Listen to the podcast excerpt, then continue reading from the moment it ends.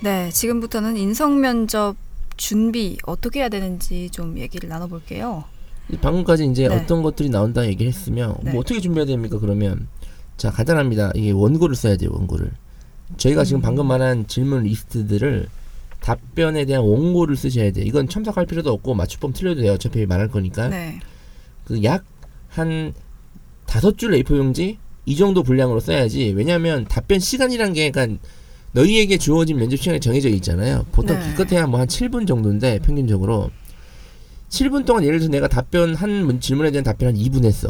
그러면 얘한테 물어봐야 될 질문을 못 하는 거야 사실은. 그러니까 한 질문당 약 한 40초 정도 저는 항상 얘기를 하거든요. 중요한 질문은 한 50초. 근데 옆에 타이머를 항상 켜고 여러분들이 쓴 원고에 대해서 말하는 연습을 하세요. 40초 넘어가냐 안 넘어가냐 이렇게. 너무 길어도 안 되고 너무 짧아도 그렇죠. 안 되고. 그러니까 한 문장 발음하는데 10초 좀 안 걸려요. 그렇죠. 그러니까 네. 저 같은 경우도 한 5문장 정도 분량으로 준비를 하라고 얘기를 하고 문장으로 아예 다 써놓는 것도 괜찮고 아니면 키워드를 네. 예, 적어두는 것도 괜찮아요. 완벽한 풀 센텐스로 만들어 놓고 그거 외워서 발음하면 되게 웃기거든요.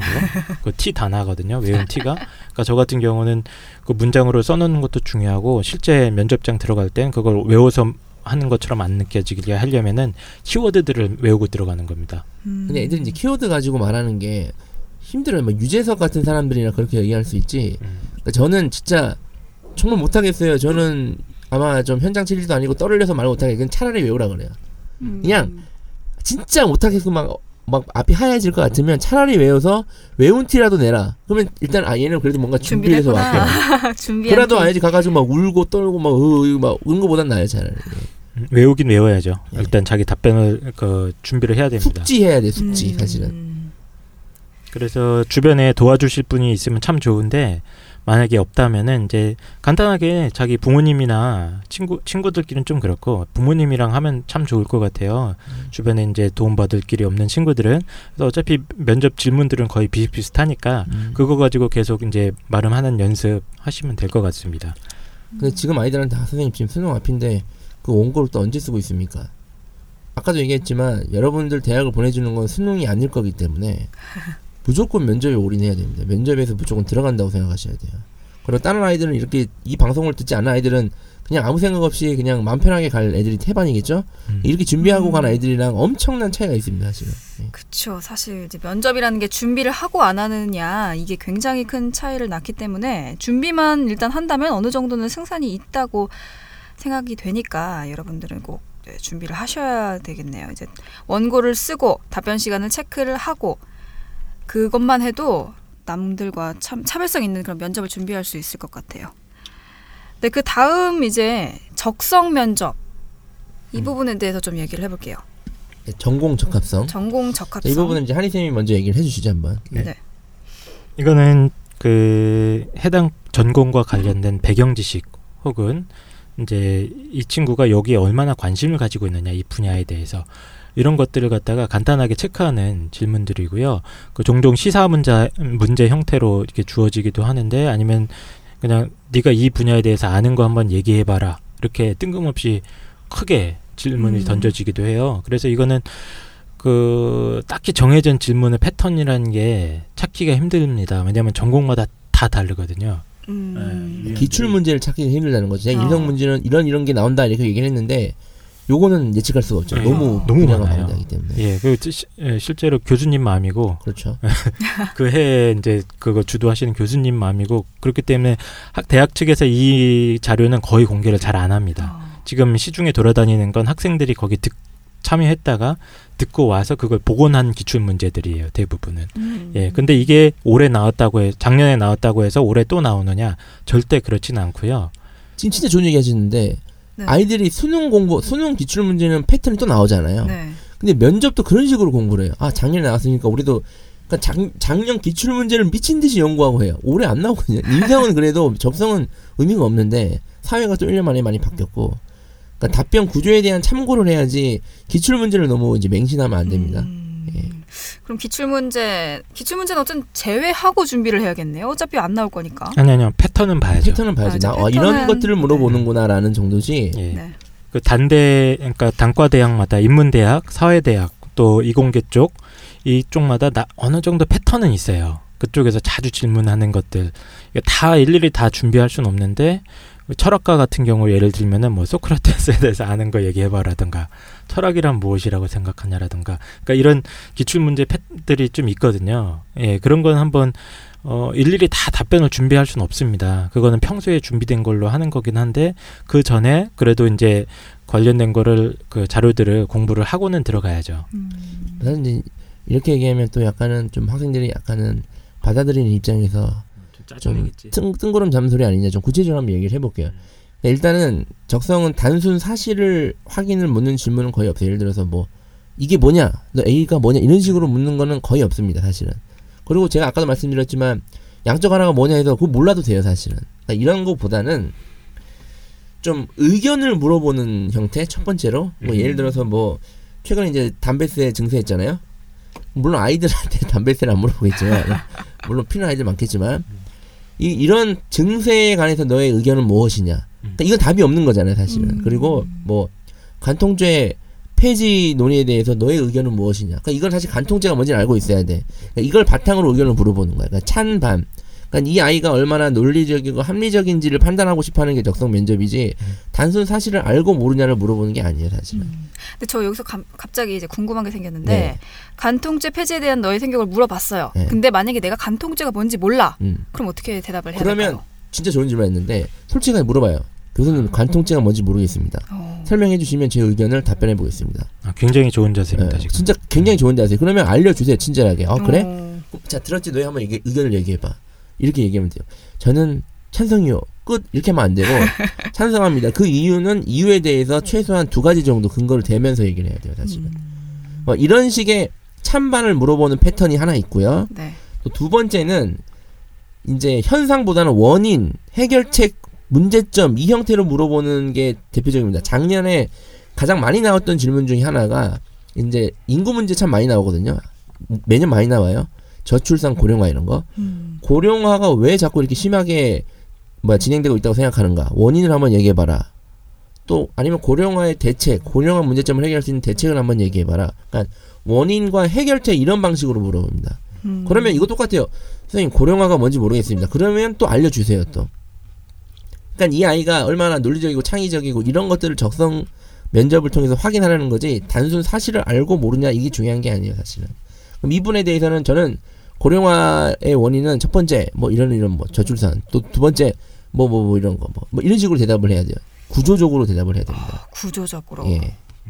이게 그 문제 만드는 대표적인 패턴이에요. 찬반형 논제랑 문제 해결형 논제라고, 논술에도 그대로 있는 거고, 첫 번째 얘기했던 게 사형제도 찬반 논쟁이라든가, 뭐 간통죄 찬반 논쟁, 이런 거 이제 찬성과 반대가 명확하게 나눠지는 거잖아요. 거기서 최악의 답변은 이제 둘 다 좋다고 생각합니다, 이겁니다. 최악의 답변이에요. 그러니까 이거는 비유를 들어서 설명을 하면은 엄마가 좋아, 아빠가 좋아, 이 상황이에요. 물론 둘 다 좋지. 그걸 문제 내는 사람도 알고 있습니다. 근데 그 둘 다 좋다고 하는 게 아니라 한쪽을 잡아서 논리적으로 일관성 있게 설명하는 능력, 거기에 이 전공과 관련된 어떤 배경 지식이라든가 자기만의 어떤 관점이라든가 이런 걸 표현을 할 수 있으면 최고의 답변이 되겠죠. 그 학생이 이제 논리적인 관점, 그러니까 왜 둘 다 좋아 이렇게 안 되냐면, 예를 들어서 찬반 논쟁 막 이렇게 해서 저는 찬성합니다 이렇게 해버리면 교수가 꼭 반론을 하거든요. 그렇죠. 반론을 해요. 반론을 해서 이 아이를 토론으로 죽이려고 반론하는 게 아니라, 이 아이가 합리적인 비판에 대해서 어떻게 반응하는가, 어떻게 반론을 하는가를 궁금한 거예요, 사실은. 근데 아이들은 반론이 들어오면 우리나라 사람들 특징이잖아요. 내 말과 반대야? 그런 거지. 이제 전투의 어떤 신이 내려가지고 저는 그렇게 생각 안 하는데요? 교수님 잘못된 거예요. 막 이렇게 접근하는데 되게 잘못됐구나. 받아들이고, 예를 들어서 반론의 여지가 없이, 난 진짜 반론의 여지가 없는 거야. 당연히 교수한테 어떻게 반론의 여지가 있어. 지식의 양이 차이가 있는데, 그러면 그 부분을 겸허히 수용하고 내가 수용하면 돼요, 그냥. 그 부분 제가 미처 생각 못했네요. 제가 이번에 대한 생각하고 다른 쪽으로 한번 이렇게 하면 되지. 막 거기서 막 무조건 막 고집을 피우거나 이러면 절대 안 돼요. 되게 중요한 얘기를 해주셨는데, 이게 그 찬반형의 가장 큰 패턴 중에 하나가 반론하기가 굉장히 쉬워요. 그러니까 엄마가 좋아, 아빠가 좋아 상황에서 내가 엄마가 좋다고 대답을 했어. 그럼 반대쪽 입장에서, 야, 아빠는 이런 장점들이 있는데 왜 안 좋아? 이렇게 당연히 공격하기가 되게 쉽거든요. 그러니까 그게 그 미리 다 준비를 하고 있습니다. 문제 출제자들 입장에서 그 A 입장과 B 입장이 있을 때 A 입장을 선택했을 때 공격할 수 있는 질문들 이걸 다 미리 다 계산을 해놔요. 그러니까 그런 질문이 들어온다고 해서 당황하시면 절대 안 되고요. 그건 너무 자연스러운 수순이니까 아예 답변을 할 때 그런 것도 예상을 하면 참 좋은데 그건 힘들고. 발론이 들어오는 건 되게 좋은 거야. 예. 사실은 발론이 들어왔다고 해서 당황하지 마시고 그 자기가 이제 그 생각하지 못한 부분이 있으면 겸허히 수용하되 그렇다고 자기 주장 확 뒤바꾸면 안 돼. 그것도 이상하거든. 그러니까 그런 측면도 있지만 저는 이런 다른 측면에 더 관심을 갖고 있기 때문에 그렇기 때문에 저는 이제 제 주장을 갖다가 이렇게 합리적으로 그러니까 또 다른 근거를 대는 거죠. 그러니까 교수가 일부러 반론을 말도 안 되는 반론을 하는 경우도 있어요. 이 아이의 반응을 보려고. 대표적으로 작년에 제가 가르치는 아이 아버님이 대전에서 그 우리별 막 그 연구하시는 분이 미성을 연구하시는 전문가인데 그래서 그 관련 학과를 썼다가 아버지가 항상 얘기하던 분야에 대해서 문제가 나왔는데 교수가 잘못 물어본 거야. 야 이거 이런 거 아니냐? 근데 거기서 일단 속으로는 아버지 말이 더 전문가니까 확실하다고 생각했는데 그러니까 아이는 아 그 부분에 대해서는 제가 미처 몰랐고 제가 확인을 한번 해보겠다 이렇게 넘어갔어요. 근데 만약에 거기서 아닌데요?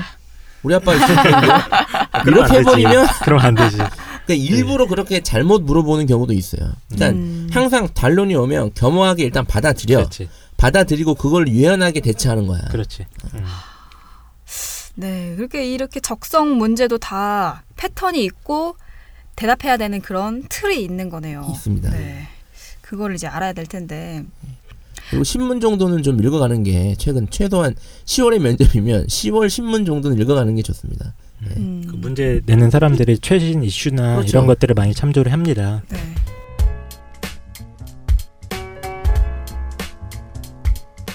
그 학교마다 전공 면접이 말고 아예 전공 심층 면접이라고 해서 문제 푸는 학교들도 있죠. 예, 서울대. 예, 그래서 10분에서 약 30분까지의 준비 시간을 줍니다. 그리고 그 시간 동안 그럼 뭘 하냐? 학생들한테 문제지를 나눠줘요.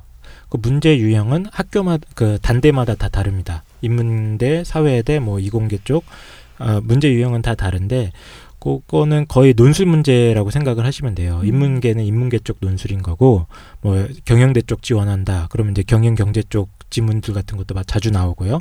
그 이공계 쪽은 뭐 이제 수리적인 아니면 과학 쪽 관련된 지문들이나 문제 상황을 주고 그 문제를 입으로 푸는 거지 구슬로. 그렇죠. 그러니까 예를 들어서 좀 학교가 이제 좀 이렇게 낮아질수록 그냥 예를 들어서 뭐 고령화에 대해서 그냥 물어봐야 되놓고 근데 서울대 같은 경우는 고령화 문제가 뭐냐 이렇게 하지 않고 지문을 주고 지문에 고령화에 대한 문제에 그렇지. 대한 글이 나오는 거야. 하나는 한글, 하나는 영어, 막 한문도 막 적혀 있고 아이들이 야 이 지문을 보고 일단 고령화의 문제에서 묻는 걸 파악해야 돼. 그리고 면접장에 들어가면 야 그 지문 잘 읽었냐? 해결책 한번 얘기해봐라. 이런 식으로 대답하는 거야. 그렇죠. 왜냐면 아이들이 뛰어나니까. 대놓고 아예 그 의도를 드러내지 않는 거네요. 그렇죠. 네. 네. 그러니까 문제 푸는 시간이 있는데 그것도 사실 기출문제가 거의 공개가 안 돼요. 맞아요. 학교마다 그것도 어떻게 매년 바뀌는 거고 그런 거기 때문에 제일 좋은 방법은 준비하는 데 있어서 제일 좋은 방법은 그래도 논술 문제를 좀 짧은 논술 문제 같은 것들을 갖다가 거의 그런 패턴으로 나오거든요. 그러니까 제시문 내용이 뭐냐고 물어본다거나 제시문 내용의 요지를 정리해보세요. 이렇게 묻기도 하고 아니면 두 제시문을 비교해봐라. 이런 문제도 나오고요. 아니면 A 관점에서 B에 나와 있는 것들을 뭐 설명을 한번 해봐라. 네가. 아니면 비판을 해봐라. 이런 식으로 자주 나옵니다. 그러니까 논술 문제들을 가지고 이제 그 좀 연습을 해보는 것도 좋아요. 하나의 방법이 될 수 있어요. 특히 스카이를 지원하는 학생들은 꼭 이게 필요합니다. 지문이 까다로워요, 되게. 그러니까 단순히 읽으면 재밌는 글이네 이렇게 하면 안 되고 의도가 있어요. 뭘 물어보는 건지. 최근에는 막 문화 상대주의적인 어떤 그런 것도 많이 나오고 지문에, 그러니까 이런 것들 관점을 많이 물어보거든요. 그러니까 꼭 논술 지문으로 좀 훈련을 하고 가시면 좋을 것 같아요, 제가 봤을 때는. 네, 알겠습니다. 상위권 대학 면접은 이 적성 면접 때문에 전공, 뭐죠? 심층 면접 이런 것 때문에 준비하기가 좀 까다로울 것 같아요, 되게. 근데 아까도 말씀드렸지만 중경외시 이하의 학교들은 이하라 그러면 좀 그런데 그 밑에 있는 학교들은 밑에 있는 학교도 좀 그렇네요. 그런 학교들은 대부분 인성 면접만 잘 봐도 충분히 끝나고요. 인성 면접만 물어보는 학교도 되게 많습니다. 아니, 거의 대부분은 네. 적성 안 물어봅니다. 인성 면접만 물어보죠. 끝납니다. 네. 네, 알겠습니다. 이렇게 적성 면접까지 살펴보았고요. 그러면 이제 면접에서 인성도 물어보고 뭐 적성도 물어보고 뭐 자소서 관련해서도 물어보고 했는데 그 밖에 뭐 특이하게 뭐 물어보거나 특이하게 또 준비해야 될 부분들이 있다면 만물이죠. 이제 그 제가 아까도 말씀드렸지만 태도, 네. 뭐 앉아 있는 자세, 뭐 쩍벌람, 뭐 이제 이런 거 당연히 이런 거는 제가 얘기하지 않아도 당연한 거기 때문에 제가 얘기를 안 하는 거예요. 아니, 너무 당연한데 네. 또 그걸 잘 안 되는 친구들이 많아요. 한 가지 팁을 드리면 의자에 앉을 때 너무 엉덩이를 뒤에 그 빼러 앉지 마시고 엉덩이랑 허벅지 그 중간 한 절반 정도만 의자에 걸터 앉으세요. 그러면 허리가 자연스럽게 펴집니다. 요즘 좋은 방법은 스마트폰 다 촬영되잖아요. 그러니까 어머니한테 한번 면접관인 질문해주고 스마트폰으로 자기 하는 걸 찍어보면 다 보입니다. 아, 나 막 머리채 잡고 나 왜 이럴까. 그거를 좀 자신을 한번 보고 그거는 좀 잘 잡으면 돼요. 자, 근데 이제 이런 거는 당연하기 때문에 일단은 제가 뭐 굳이 언급은 안 할 거고 마지막으로 하고 싶은 말에 대해서 얘기해봐라 이런 질문을 하는 학교도 되게 많아요. 여기서 마치 미처 준비가 안 된 아이들이 되게 많습니다. 저는 이게 사실 진짜 답변은 없는데 저희가 가르치는 스타일은 야, 좀 자꾸 아이들이 길게 자꾸 얘기를 하려고 마지막으로 하고 싶은 말은 임팩트 있고 짧고 굵고 가야 되는 건 사실은 네.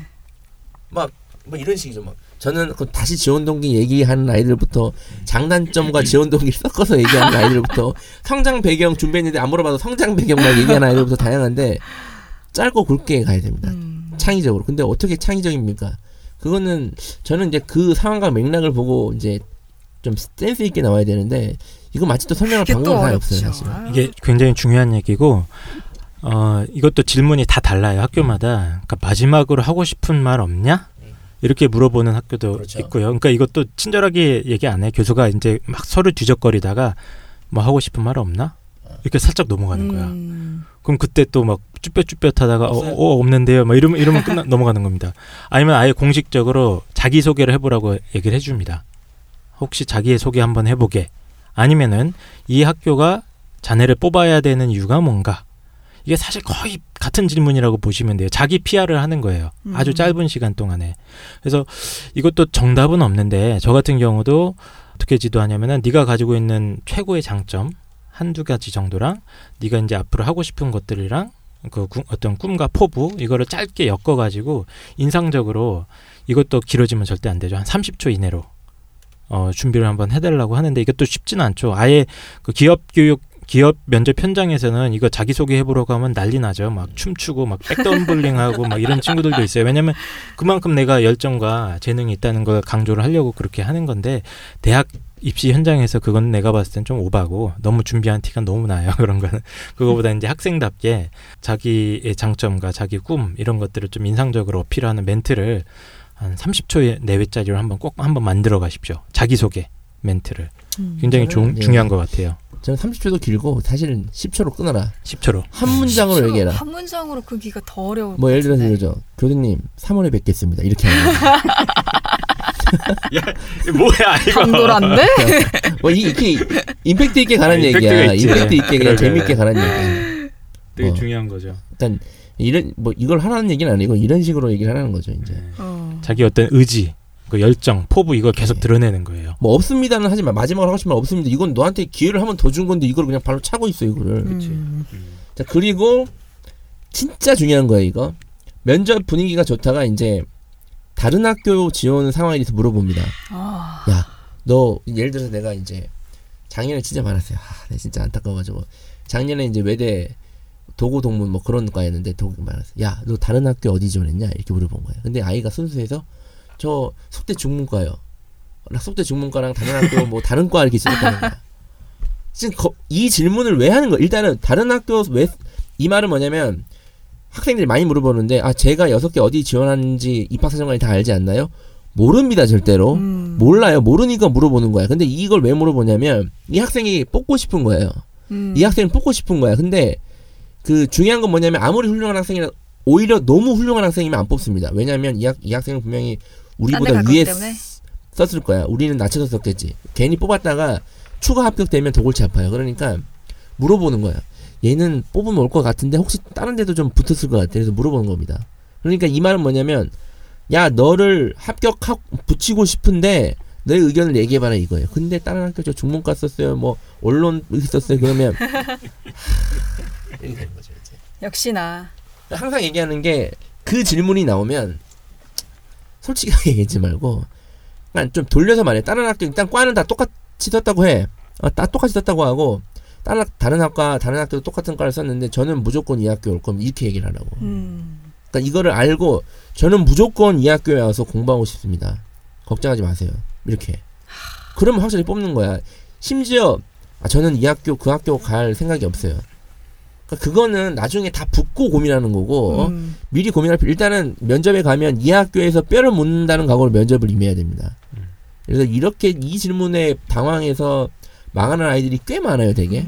다 마지막 구분응선까지 넘었다가 이제 마지막 그 고지를 찍지 못하고 바로 이제 하강하는 거죠, 슬라이드 타고. 안녕. 네, 이 질문에도 의도가, 그런 의도가 있었네요. 네.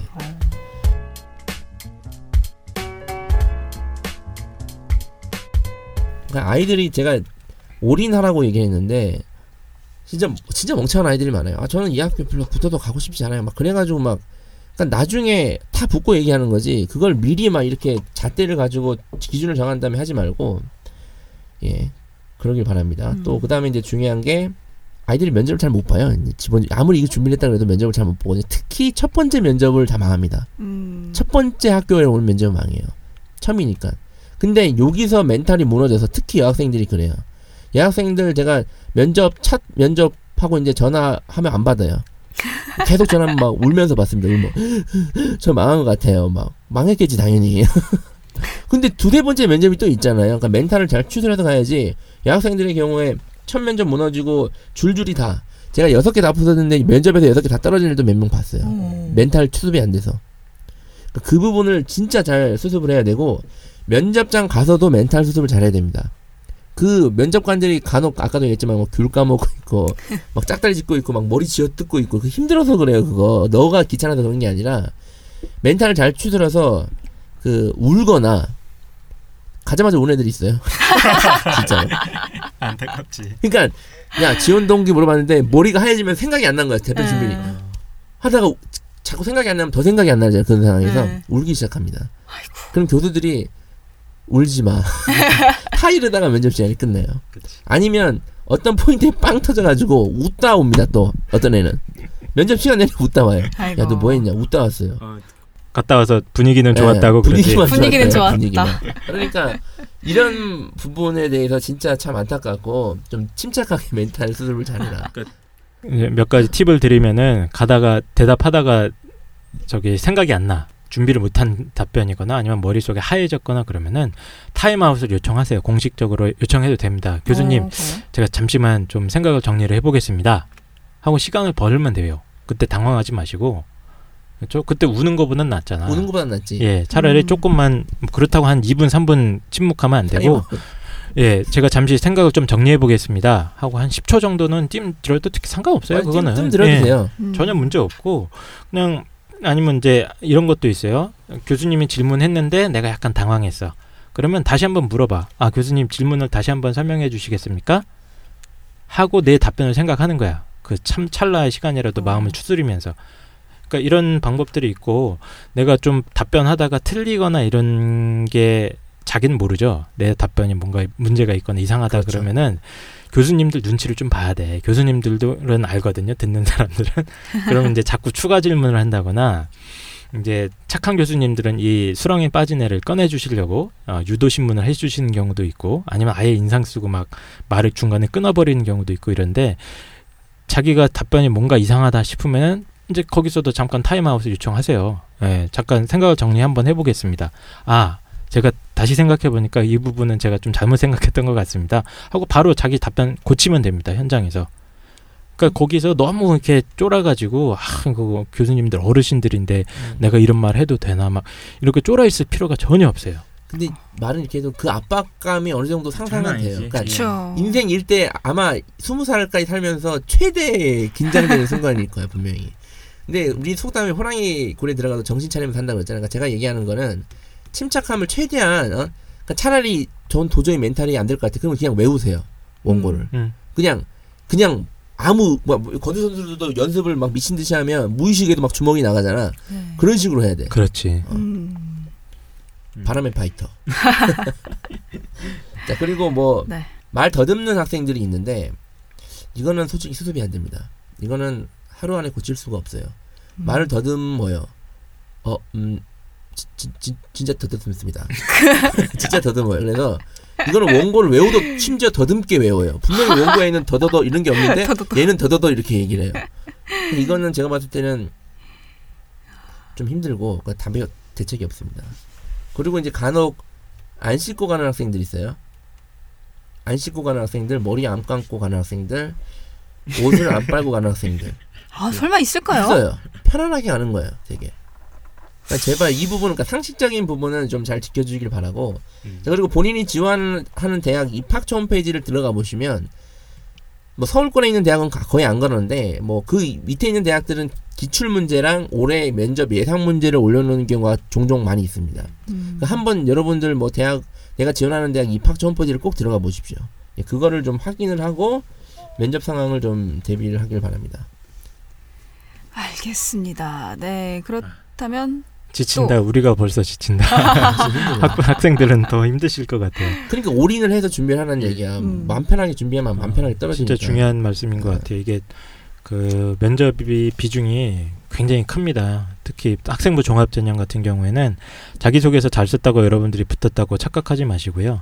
그거는 아주 참고 자료일 뿐인 거고 본 게임은 이제 면접장에서 시작되는 거기 때문에 반드시 준비 철저히 하시고 아까 말씀드렸듯이 인상면접 관련된 답변들은 무조건 준비하고 가야 됩니다.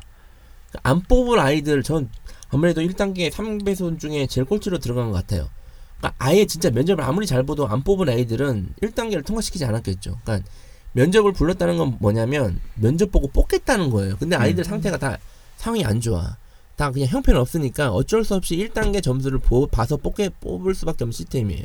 그러니까 면접이 20%든 30%든 면접이 있으면 면접에서 합격이 결정이 된다고 생각하시면 돼요. 그냥. 네, 어쨌든 1차 점수가 포함되더라도 면접이 더 중요한 그런 상황인 거네요. 네. 한희쌤 혹시 더 하실 말씀 있으세요? 예, 이제 그 남은 기간 동안 학생 여러분 준비 잘 하시고 저희한테 궁금한 거 있으시면 메일이라던가 이런 거 보내주시면 또 친절하게 답변을 해드리도록 하겠습니다. 메일 알려준 적이 있나요? 우리 그거 팟빵에 있지 않나? 있어요? 댓글로 다세요 그냥. 네, 댓글로 달아주세요. 한 2개 정도 달려있는데 네, 댓글 다시면 알려드리도록 하겠습니다. 네, 알겠습니다. 오늘 그럼 방송 여기까지 마무리하도록 할게요. 오늘은 이제 수시 경쟁률 먼저 분석해봤고 면접 뭐 인성 면접이든 뭐 적성 면접이든 어떻게 준비를 해야 하는지 좀 살펴보았습니다. 네, 수고하셨고요. 네, 다음 방송에서 뵐게요. 빠르게 뵙겠죠. 뵙으면 하네요. 네, 알겠습니다. 네. 고생하셨습니다. 고생하셨습니다. 네.